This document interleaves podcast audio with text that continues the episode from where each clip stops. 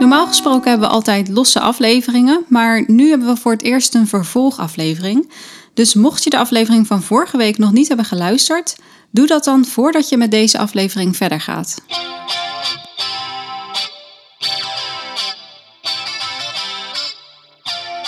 Dit is Drang naar Samenhang, de podcast over de psychologie van het begrijpen. Mijn naam is Rolf Zwaan. En ik ben Anita Eerland. In onze vorige aflevering hebben we het gehad over wat wetenschappelijk bewijs nu eigenlijk is en hoe het kan dat mensen op basis van hetzelfde wetenschappelijke bewijs tot andere conclusies komen. We blijven vandaag bij dit onderwerp en bespreken hoe verhalen kunnen worden ingezet om de impact van wetenschap te vergroten. Ja, we gaan het deze week hebben over wetenschap, over communicatie en over uh, gezondheid. En in dat kader wilde ik het even hebben over uh, mijn prikdebakel van uh, vorige week. Het was voor, ja, precies een week geleden dat ik op Twitter zag dat um, voor die campagne van de herhaalprik, die, ja. die nu sinds een aantal weken volgens mij gestart is, um, dat, dat mensen die geboren waren in of voor 2005 een afspraak konden maken. Dus ik dacht, nou dat is mooi, dan ga ik dat meteen doen. Dus ik mm. ging naar de website waar je dan zo'n je prik kan inplannen, zeg maar.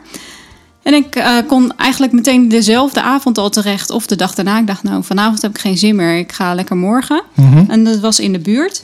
En toen bleek dus later dat die oproep alleen maar was voor zorgpersoneel geboren in 2005 of eerder.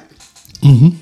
Maar dat stond helemaal niet, in, uh, stond niet op de website en het zat ook niet in het systeem. Want je moet dan invullen um, of je klachten hebt die bij corona passen. Of mm -hmm. je um, recent een positieve test hebt gehad, geloof ik. En dan je geboortejaar. Mhm. En dan zegt hij altijd als je te vroeg bent van uh, u mag nog geen afspraak maken. Maar nu kon je gewoon door dat systeem heen. Ik heb alle vragen eerlijk beantwoord. En ik was super blij dat ik zo snel uh, terecht kon. En toen later dus bleek dat het niet bedoeld was voor iedereen, maar alleen voor mensen in de zorg. Ja.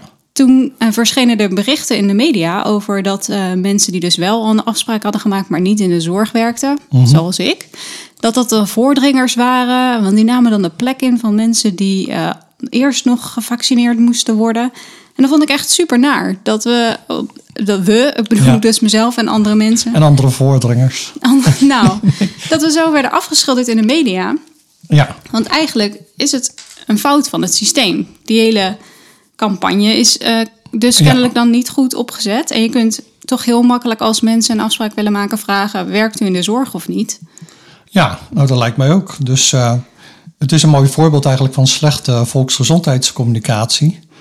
Um, en, en nou ja, daar gaan we het precies over hebben in deze aflevering. Dus het is mooi dat je deze persoonlijke noot uh, even hebt gegeven. Ja, ik vond het wel echt best vervelend. Maar aan de andere kant dacht ik, het was super rustig bij die, uh, bij die prikplek. Mm -hmm. uh, en ik kon heel snel terecht. Ik had toen ik het net wist, misschien die afspraak ook nog wel af kunnen zeggen. Maar ja, gaan ze dan die plek alsnog opvullen op zo'n korte termijn? Weet ik eigenlijk niet. En uh, nou ja, toen er eenmaal in zat, dacht ik, ja, dan krijg je er toch niet meer uit. in de gezondheidszorg werken. En, uh... Nee, nee, want dat vroegen nee. ze dus wel. Ze vroegen ja, wel in het begin van, werkt u in de zorg? En toen heb ik gewoon eerlijk gezegd, nee. Ja. En toen uh, zeiden ze eigenlijk niks. En ik kon gewoon achteraan in de rij aansluiten. Niet voordringen.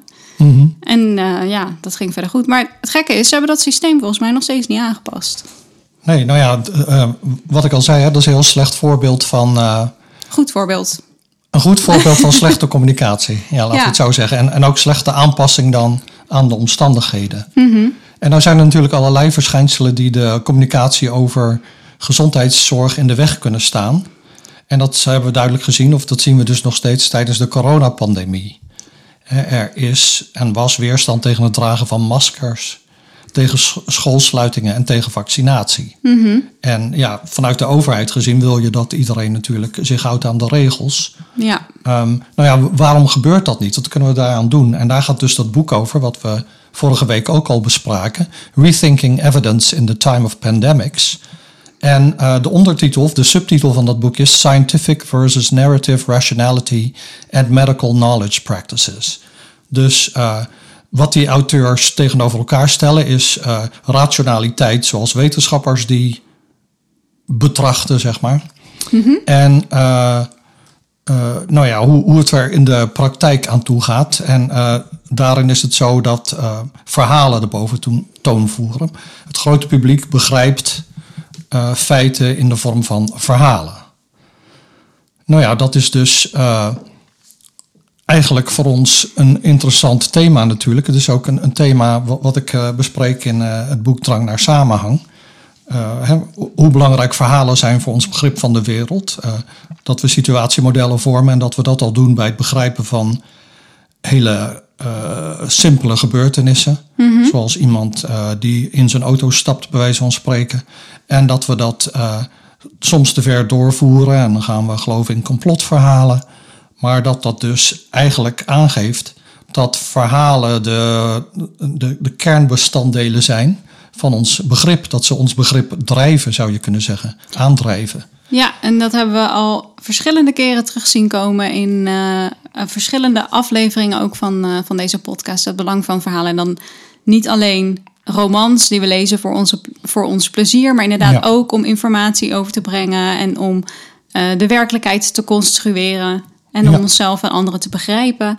Um, de verhalen ja, zijn eigenlijk centraal, staan centraal in ons begrijpen van de wereld om ons heen. Ja, ja, inderdaad. En nou hadden we vorige week de eerste 2,5 hoofdstuks ongeveer besproken van dat boek. Mm-hmm. Maar wat we vandaag doen is, we beginnen met het laatste hoofdstuk, hoofdstuk uh, 6, want dat is een samenvatting. Dus dan krijg je zeg maar een beter overzicht van wat nu eigenlijk het punt van die auteurs is. En uh, hier en daar lichten we wat voorbeelden uit die eerdere hoofdstukken. Ja, en mensen kunnen natuurlijk altijd zelf uh, de rest nog lezen. Want dit is een boek dat uh, vrij toegankelijk is. Dus je kunt het uh, lezen zonder dat je het hoeft te kopen. en de link naar dat boek zal ik weer in de show notes zetten. Dat geldt trouwens niet voor drang naar samenhang. Dat moet je wel kopen. nou ja, er zijn dus allerlei verschijnselen die de effectieve communicatie over gezondheidszorg in de weg staan. Dat is wat die auteurs zeggen. En ze ontwikkelen een argument tegen de achtergrond van het groeiende, de groeiende invloed van evidence-based medicine. Daar hadden we het in de vorige aflevering over. Zo'n hiërarchie van, van, van bewijs. En uh, het ene bewijs is sterker dan het andere. Mm-hmm. En uh, nou ja, we hebben alleen iets aan het sterkste bewijs, min of meer. Um, nou ja, wat we, wat we zagen is dat, dat natuurlijk beleidsmakers zich voor een uh, probleem gesteld zien. Want de crisis ontwikkelt zich veel sneller dan uh, de wetenschap. De wetenschap kan dat niet bijbenen. Dat leidt er dus toe dat je, omdat de wetenschap voortschrijdend inzicht is, dat je dus de ene keer uh, uitgaat van dit bewijs en dan een maand later van het bewijs dat op dat moment dan, uh, laten we zeggen, het sterkst lijkt. Ja, het kost gewoon tijd om, om onderzoek te doen. En vooral als je zo'n evidence-based studie wil doen. Ja. Dus dan hobbelt de wetenschap er altijd achteraan. En dat is, daar hebben we het vorige week inderdaad over gehad, waarom we dan soms dachten dat mondkapjes uh, nou ja, niet per se werkten of we hadden daar geen bewijs voor. En dat werd in de loop van de tijd verzameld en dat veranderde ook nog wel eens. Mm-hmm. En dat maakt het dus ook moeilijk voor mensen, denk ik. Ja, want uh, mensen houden van coherente verhalen. Ja, precies. En hier heb je dus geen coherent verhaal. Nee. En uh, nou ja, dat leidt er dus toe dat sommige mensen dan zeggen, ja, wetenschappers zeggen ook maar wat. Mm-hmm. En nou uh, zijn de auteurs die zien natuurlijk wel het belang van evidence-based medicine. Dat zeggen ze ook herhaaldelijk in dit laatste hoofdstuk. Dus in de vorige aflevering was mij dat niet altijd duidelijk in die eerdere hoofdstukken. Maar hier is wel duidelijk dat ze zeggen: nee, dat is wel uh, duidelijk uh, waar wij in geloven. Maar het gaat erom van hoe wordt dat gecommuniceerd. Dat is het probleem. Ja. En ze zeggen wel van die evidence-based medicine is maar één voorbeeld van wat zij noemen a tyranny of metrics. Dus we hebben allerlei getallen die ons leven bepalen in het sociale leven. We hebben je BMI, het aantal stappen dat je per dag zet, kun je vinden op je telefoon. Het aantal volgers dat je hebt op Twitter. Als wetenschapper heb je een H-index. Uh, als je onderwijs geeft, dan heb je een beoordeling van jouw uh, colleges in cijfers. En zo zijn er nog wel meer dingen te bedenken. Ja, ik heb het idee dat dat steeds meer is geworden. En je kunt zeggen, ja, meten is weten. En dat is ook wel zo. Maar ik vraag me af of we al die dingen die we nu meten, of we die wel willen weten. Nou ja, en, en, en, het is ook zo dat die dus een invloed hebben op het gedrag. Ja, de, de BMI misschien niet zo, maar dat weet ik niet zeker. Maar nou, in ieder denk geval wel, wel, toch? Ja, maar, maar wel dingen zoals de, laten we zeggen, de H-index van onderzoekers. Dus waar je meet hoeveel iemand geciteerd wordt. Het is ietsje ingewikkelder, maar laten we zeggen dat het daarop neerkomt. Er zijn er dus mensen die proberen dan wat ze noemen gaming the system. Dus die proberen dan zichzelf, die citeren zichzelf heel veel. Of die zetten een netwerk op met hun vrienden, dat ze elkaar citeren.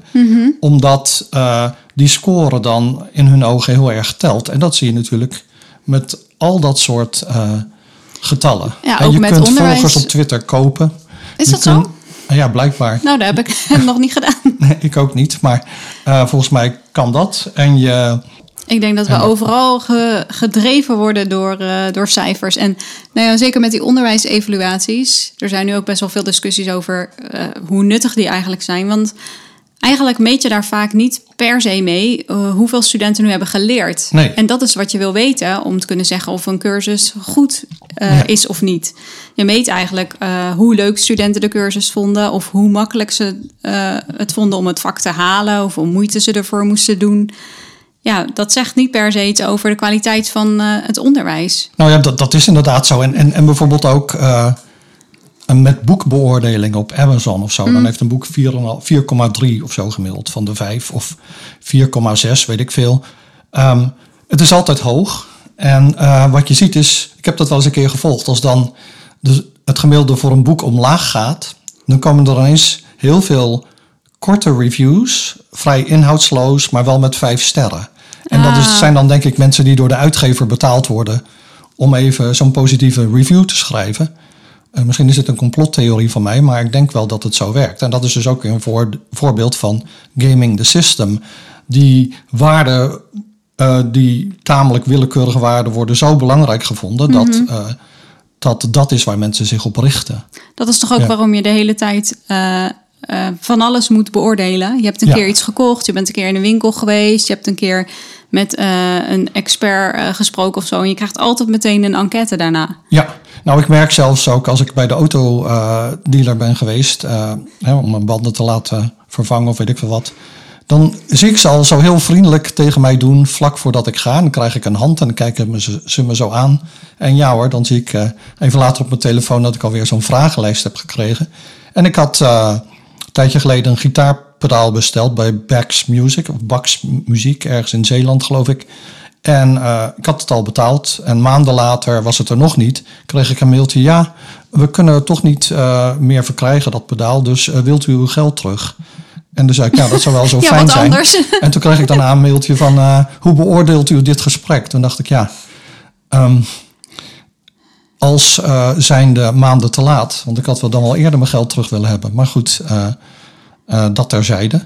Ja, dus het te veel vertrouwen op, op metrieken en op modellen heeft het probleem alleen maar verergerd. Want de kloof tussen, laten we zeggen, wetenschappelijke rationaliteit en de wereld zoals mensen die ervaren, die is te groot. Ja, en verhalen kunnen ervoor zorgen dat, dat die kloof tussen die twee werelden eigenlijk, dat die eh, verkleind wordt. Dus dat eh, wetenschappelijke kennis meer bij mensen terechtkomt, zodat ze er ook hun voordeel mee kunnen Ja. doen. En ehm, ja, een manier, dat heb ik dus eigenlijk net al gezegd, maar een manier waarop die kloof tussen wetenschap en ehm, de, de wereld waarin de meeste mensen leven, waar wetenschap niet per se een groot deel van uitmaakt, niet bewust in ieder geval. Zichtbaar? Ja, niet zichtbaar. Niet zichtbaar, ja, dat is eigenlijk beter. Is door dus in te zetten op eh, het gebruik van eh, verhalen. Ehm, en die auteurs van dit boek die zeggen eigenlijk... ja, je kunt als wetenschapper of beleidsmaker er natuurlijk voor zorgen... dat het bewijs dat jij verzamelt hè, en je, met je onderzoek... dat dat van de best mogelijke kwaliteit is. Dus dat je ehm methoden gebruikt die zij eh, ehm, hoog aanschrijven... die hoog in die piramide staan. Maar dat zegt eigenlijk niks over het succes dat je uiteindelijk kunt hebben met eh, je bevindingen. Want je wil met wat jij hebt onderzocht de wereld beter maken, mensen eh, helpen. En het succes daarvan ja, hangt eigenlijk af van de overtuigingskracht van het verhaal dat je eh, te vertellen hebt. Ja. Onbegrip van de week. Ja, nou, ik heb het in het begin van deze aflevering al gehad over die onbegrijpelijke eh, campagne voor de herhaalprik. En eh, het onbegrip voor dat ze die eh, website niet hebben aangepast. en het onbegrip voor het niet erkennen van de fouten die zij zelf hebben gemaakt, maar dan wijzen naar andere mensen. Ja. Ehm, maar goed, daar hebben we het al over gehad. Dus ik vond het een beetje flauw om dat nu ook weer te noemen. Dus in plaats van onbegrip van de week doen we even breek van de week. Oké. En ehm, ik heb iets anders wat ik op zich wel grappig vond om te delen. Mhm. Ik zag laatst eh, op mijn werk dat op de afdeling waren twee eh, Duitse studenten en die zaten heel gezellig te schaken. Nou, dat vond ik leuk. Meestal zitten mensen daar te studeren, maar die waren een beetje aan het ontspannen. En dat deed me denken aan eh, oude spelletjes. Dus spelletjes die, die mensen vroeger al speelden. Je hebt nu heel veel spellen die er super mooi uitzien. Met allemaal ingewikkelde dingetjes, kaartjes en ik weet niet wat allemaal. Maar mensen spelen natuurlijk al, nou ja, duizenden jaren eh, spelletjes. En ik, ehm, ik moest toen denken aan een spel dat ik vroeger zelf speelde bij mijn buurmeisjes. En, eh, mijn buurmeisjes kwamen uit eh, Indonesië. En zij hadden een spel. ehm, en dat waren eigenlijk gewoon bakjes. Er waren twee rijden, rijen bakjes met een soort zaadjes of zo erin. Ehm, en die moest je daar. Ik weet alleen nog dat je die dan moest pakken. En dan moest je ze zo verdelen over die andere bakjes. En dan moest je in een bepaalde volgorde doen. En ik zie mezelf daar nog zo zitten bij hun thuis eh, op de vloer. Maar ik heb geen idee meer wat voor spel dat nou was. Het moet niet heel ingewikkeld zijn geweest. Want ik, eh, nou ja, ik begreep dat wel. En we, konden, we hebben dat heel veel gespeeld. En toen dacht ik, ja, wat is dat nou eigenlijk? Zou ik dat spel nog terug kunnen vinden? Mhm. Nou, je kan alles terugvinden. Ja, dat is zo. Dus ik heb uiteindelijk eh, gevonden dat het eh, een spel is dat, ja, ik weet niet hoe het heet, Mancala of Oware. Dat zijn twee namen voor ongeveer hetzelfde soort spel. En dat is dus een spel dat echt al duizenden jaren gespeeld wordt door mensen. Ze hebben daar, ehm, ja, ze hebben zo'n soort spel zeg maar gevonden al bij de oude Egyptenaren. En het komt dus uit Afrika, maar eh, ook uit Azië. Dus het is op verschillende plaatsen in de wereld speelden mensen dat spel. Ehm, en het is een heel strategisch spel. En toeval speelt eh, totaal geen rol. Dus ik dacht, dat is Oh. misschien wel een spel voor jou. Dat wil ik al een keer proberen. Eh, ik ben niet zo'n spelletjesman. Nee, dat weet ik. Maar ik dacht, je houdt er meestal niet van als het al- als toeval een rol speelt. Je vindt het Nee, leuk als je alles zelf kunt bepalen. Ja, Eh, en dat is met dit dus wel zo. En je hebt daar niks voor nodig, want je kunt gewoon ehm, kuiltjes graven in de grond. en dan een, ja, nootjes of zo liggen nu overal. Eikels op straat, die kun je dan gebruiken als eh, ehm, ja, tokens. eh, in plaats van pitjes of steentjes. Of steentjes kan ook. oh. En dan eh, kun je dat zo spelen. Nou eh, bespreken de auteurs dus eh, hun ideeën aan de hand van eh, concrete voorbeelden. We hebben het al gehad over mondmaskers, maar ze hebben het ook over afstand houden, over avondklokken, over vaccinaties, over schoolsluitingen.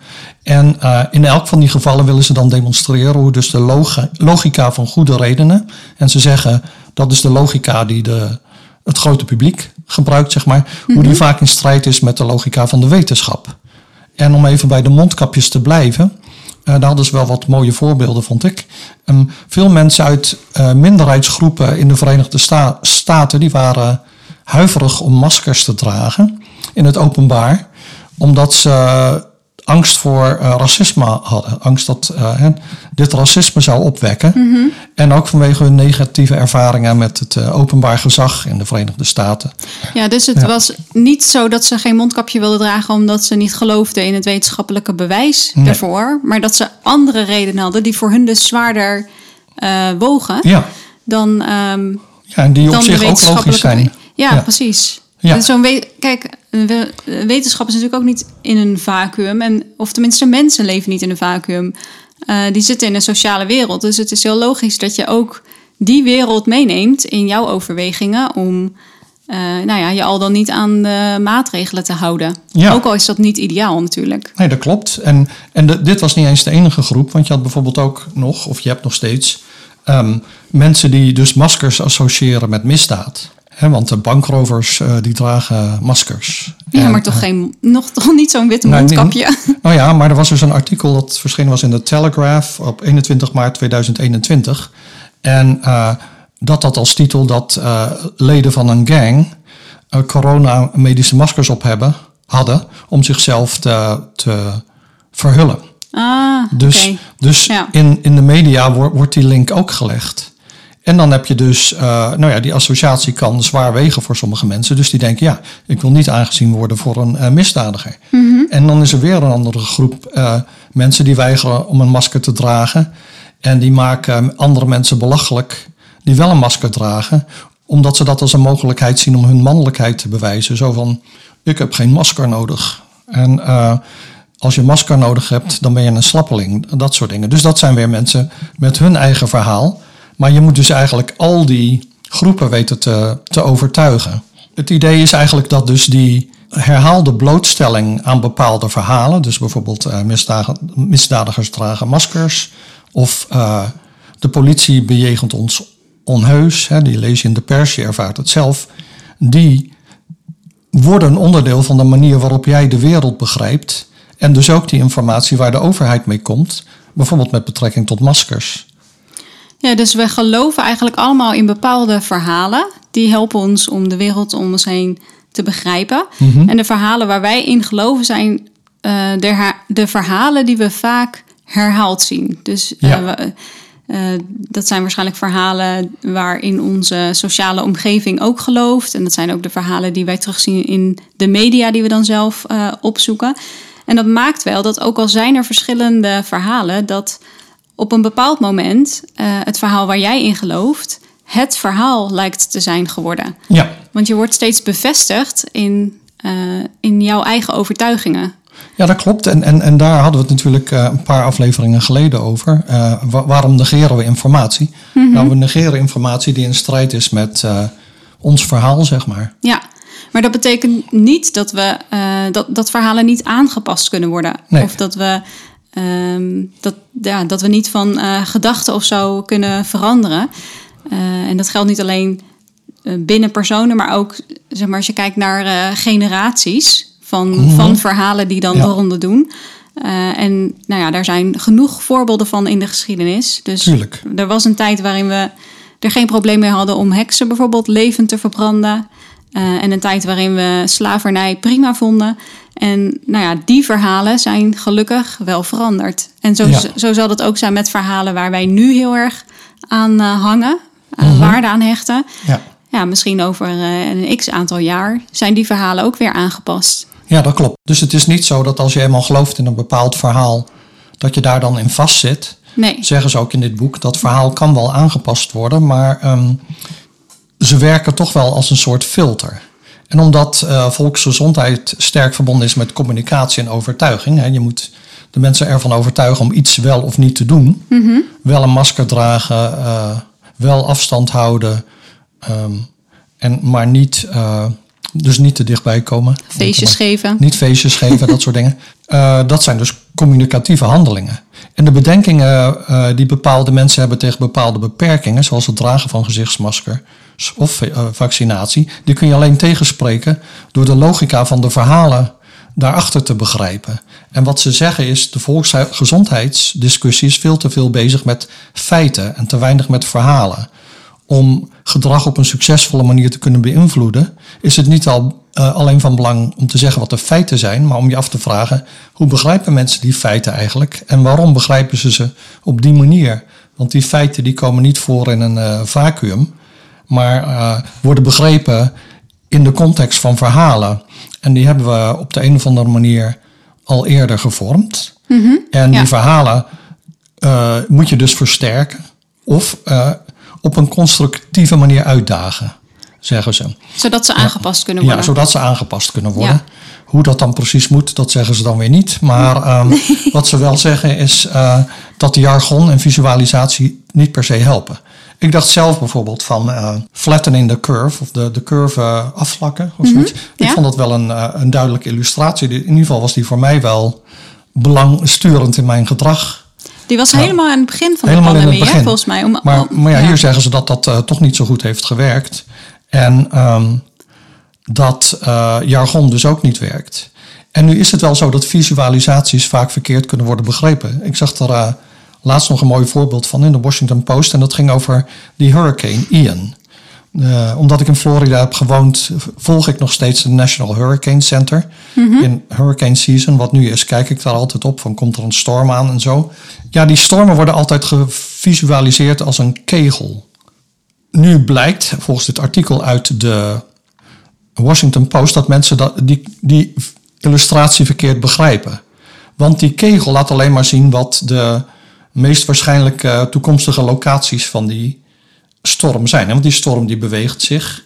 En uh, soms heeft hij een beetje een kronkelig pad. Maar de, die modellen van de National Hurricane Center voorspellen waar uh, bijvoorbeeld die hurricane aan land gaat komen. Maar dat doen ze natuurlijk uh, met een, een, een, zekere onzekerheidsmarge. Ja, en dus ja. hoe, lang, hoe langer uh, weg dat traject is, zeg maar, in, ja. de, in de tijd, hoe ja. meer onzekerheid. En daarom wordt die toch steeds breder. Dus er, is, heel goed, er klopt. zijn steeds meer mogelijkheden waar die aangekomen. In het begin ben je vrij zeker, maar daarna klopt. is een beetje ruis. Ja. Ja. Maar wat is nou precies het probleem? wat is nou precies het probleem erbij? Nou, het probleem daarbij is dat mensen die zien dus dat op de kaart en dan denken ze: oh, wacht even, ik zie dat de grens loopt bij uh, net voor de plaats waar ik woon, dus ik, uh, ik zal nergens last van hebben. Dan denken ze, dus ze denken van: ik zie, ik zie op de kaart van waar die komt. Oh, hij komt niet bij mij. Nou, dan uh, blijf ik lekker thuis zitten. Alsof het een alles of niks uh, ja. iets is, zeg maar. Dus als je daar, daar binnen zit, dan heb je er last van. En daarbuiten heb je er helemaal niet, geen last ja, van. dat denken ze dan. Uh, dus dus wat, die, uh, wat de Washington Post dan zegt, of wat mensen zeggen die daar geciteerd worden, is die visualisatie, of die illustratie, wat die niet overbrengt, is wat het gevaar is uh, dat gepaard gaat met zo'n hurricane. Hè? Dus bijvoorbeeld dat, dat je hele hoge waterstanden krijgt. Het water wordt veel hoger, drie meter hoger of zo, dan het uh, normaal is. Mm -hmm. En ook uh, binnenlands, heet dat binnenlands? Uh, in, nou het ja, in het binnenland krijg je overstromingen. En dan zijn er tornado's. Dus zijn dat de tornado's die gepaard gaan met een hurricane. En die zijn eigenlijk qua windschade nog erger. En nou, mensen denken dus, ik blijf lekker thuis. En dan is ineens hun, hun huis overstroomd. Mm. En, of het dak is er vanaf gewaaid. Of nog erger. En dat uh, komt dan omdat ze dus die visualisatie verkeerd begrijpen. Ja, dus je zou eigenlijk een kaartje willen hebben met uh, impact. Maar dat lijkt me heel moeilijk, omdat die impact zo groot is. Ja, maar ja, dus, dat is dus maar één voorbeeld waar je... Kijk, jij, jij begrijpt, uh, omdat je ook een, uh, een wetenschapper bent... hoe dat dan zit met die onzekerheid... en dat die kegel dus daarom dan breder is verder weg en zo. maar iemand die dus niet die achtergrond heeft... die denkt gewoon van, mooi zo, dit gaat aan mijn huis voorbij. Ja, ja, terwijl die, die plaatjes zijn gemaakt voor iedereen om te begrijpen. Want je wil juist ja. uh, informatie overbrengen. Die mensen voor wie dat belangrijke informatie is kunnen begrijpen. En dat is dus niet zo. Nee. En nou, er zijn ontzettend veel voorbeelden van slechte visuele communicatie. Ik heb in Utrecht toen een vak gegeven over begrijpelijkheid. En mm. één week stond dan in het teken van het begrijpen van visuele communicatie. En mijn favoriete onderdeel was altijd plaatjes vinden, dus grafieken of andere mm. visuele weergaven. Um, ja, waar iets mee mis was. En ja. ik heb dus een, een hele collectie met, uh, met dat soort plaatjes, met grafieken die, waarbij de assen niet kloppen of zo. En het leek me altijd leuk, en volgens mij heb ik dat ook al een paar keer gezegd, om daar nog een keer een, uh, een uitzending over te maken. Maar het is een beetje een lastig onderwerp voor een podcast. Ja, ja, want je kan in uh, audio niks visualiseren. Dan moet dus ik zeggen, ja, in afbeelding uh, 1 uit de show notes zie je dit en dat. En dat wordt een beetje uh, Ja, dan moeten mensen de show, no show notes erbij pakken. En nee, laten show... we dat maar niet doen. Nee, nee, precies. Maar het is wel jammer, want ik vind het een heel leuk onderwerp. Ja, nee, dat, dat is ook een heel leuk onderwerp, vind ik ook. En want je kan zelfs ook zeggen bij die uh, curve afvlakken, daar had je wel een x en een y-as, maar er stond niks op. En op de x-as had je um, ook het aantal uh, het aantal gevallen, geloof ik, van uh, mensen die op intensive care moesten. De ei-as, denk ik. Op de ei-as had ja. je dat, ja. Sorry. En dan had je een, een horizontale lijn en die gaf aan van wanneer het dan over het aantal ziekte, ziek, ziekenhuisbedden zou gaan. Mm -hmm. Of ja. IC-bedden. Maar daar stond geen getal bij. Dus op zich, zonder die getallen, weet je dan eigenlijk nog niks. Nou ja, alleen je, de, dat de je relaties tussen ja. de dingen. Maar ja, als jouw uh, misschien had je zo weinig ziekenhuisbedden dat het sowieso al uh, onmogelijk was om de curve af te vlakken. Dus ik bedoel, die, die illustratie was ook niet helemaal compleet om goed te begrijpen eigenlijk. En dat roept dan ja. natuurlijk ook weer extra vragen op. Ja, dat mensen bij, bij denken, sommige ja, mensen, ja. Er ontbreekt allerlei informatie, dus het zal wel niet uh, kloppen. Het maakt mensen wel meer sceptisch. En dat is dan weer juist niet wat je wil. Nee, dat klopt. Nou ja, dus uh, dat is dan nog even die illustraties. Maar het algemene punt dat deze auteurs dus maken, auteurs maken is... Uh, er wordt heel veel wetenschappelijke informatie gecommuniceerd... maar er wordt geen rekening gehouden met hoe mensen die uiteindelijk begrijpen. En dat kan dus uh, hele negatieve gevolgen hebben. Mm -hmm. dat mensen zich niet laten vaccineren. Dat mensen hun huis niet op tijd verlaten bij een orkaan. Dat mensen ja, bepaalde medicijnen niet innemen. Dat soort zaken. En zeggen zij dan, wat er zou moeten gebeuren is dat er dus die kennis gecommuniceerd zou moeten worden, rekening houdend met verhalen. Want effectieve verhalen kunnen de opname van die wetenschappelijke informatie vergroten en dus daarmee de, de bronnen van weerstand tegen sommige ideeën of maatregelen verminderen. ja, dat is eigenlijk zo'n beetje in een notendop waar het boek dan over gaat. En ik vond het zelf een heel informatief boek. Af en toe vond ik het een beetje zweverig. En uh, ik vind zelf ook wel dat ze iets wat weinig detail geven over wat we dan precies wel moeten doen. Ja, het moet passen binnen de verhalen van de mensen. Maar wat zijn dan die verhalen? Kan het er überhaupt binnen passen? Hoe ga je dat precies doen als iemand zegt ik vind het niet mannelijk, of in ieder geval dat impliceert die persoon, om een masker te dragen? Hoe ga je dat dan uh, ja, als dat ja. iemands verhaal is en ja. je wil iemand overtuigen van het nut van het dragen van mondmaskers, dan denk ik dat het heel moeilijk in te passen is. Ja, dat denk dus ik ook. In ieder geval zou ik dan wel gehoord willen hebben van de auteurs hoe dat dan precies zit. Dus wat ze doen is eigenlijk, ze, ze analyseren een probleem. Dat doen ze goed, vind ik. Mm -hmm. Maar ze komen nog niet met een oplossing. En dat is misschien ook nog wel te vroeg. Maar het zou ook zo kunnen zijn dat, je, dat het onmogelijk is om ooit alle verhalen in kaart te brengen en dan precies uit te vinden hoe je je informatie op elk verhaal kan aanpassen. En hoe doe je dat überhaupt? Want je hebt mensen met verschillende verhalen die dan kijken naar zo'n uh, zo'n persmoment van uh, de premier en uh, Van Dissel of wie dan ook. Ja, dus het, de grote verscheidenheid aan verhalen waar mensen in geloven, is denk ik best wel een probleem. En als jij ja. de wetenschappelijke bevinding zo communiceert dat die past binnen het verhaal van een bepaalde groep, bepaalde groep mensen. Dan krijg je dus voor eenzelfde wetenschappelijke bevinding ook verschillende verhalen die je daarover gaat vertellen. Ja. Met in de kern wel dezelfde boodschap, maar wel op een andere manier gebracht. En ik vraag me af of dat vertrouwen in de wetenschap vergroot, omdat het beter aansluit, of juist vermindert, omdat je voor eenzelfde bevinding verschillende verhalen hebt. Ik, ik denk dus dat dat, dat dat een probleem is. En ik denk daarbij dat, uh, kijk, toen we het hadden over. Uh, racisme. Dat sommige mensen dus niet een masker op willen zetten omdat ze dan bang zijn om onheus bejegend te worden. Mm -hmm. Wat voor verhaal ga je dan vertellen? Ik bedoel, want degene die die mensen onheus bejegenen, dat zijn andere mensen. Dus hoe overtuig je deze mensen? Dan moet je zeggen van, uh, ja, we begrijpen dat je dat vindt, maar maak je geen zorgen. Dat kun je niet zeggen, want uh, je hebt het gedrag van die andere mensen dan niet echt in de hand. Dus ik heb wel moeite om te zien hoe dit nu allemaal in de praktijk gebracht gaat worden. Maar ik denk wel dat het bijvoorbeeld goed zou zijn om een verhaal over de wetenschap te brengen. Om duidelijker te maken dat uh, wetenschap nou iets is wat ik de vorige aflevering ook al zei, wat met horten en stoten gaat. Mm -hmm. En wat ook niet zo snel gaat, dat je dus in tijden van crisis, ja, dan werk je met de beste informatie die je op dat moment hebt. Maar die beste informatie, die kan dus veranderen uh, binnen een paar maanden. Ik, ik zat te denken, hoe kunnen we dit nou uh, mooi afsluiten? Want eigenlijk uh, geeft dit aan hoe belangrijk wetenschapscommunicatie is. Ja. En dan niet alleen wetenschapscommunicatie van communiceren over wetenschappelijke output, maar ook over het proces aan zich.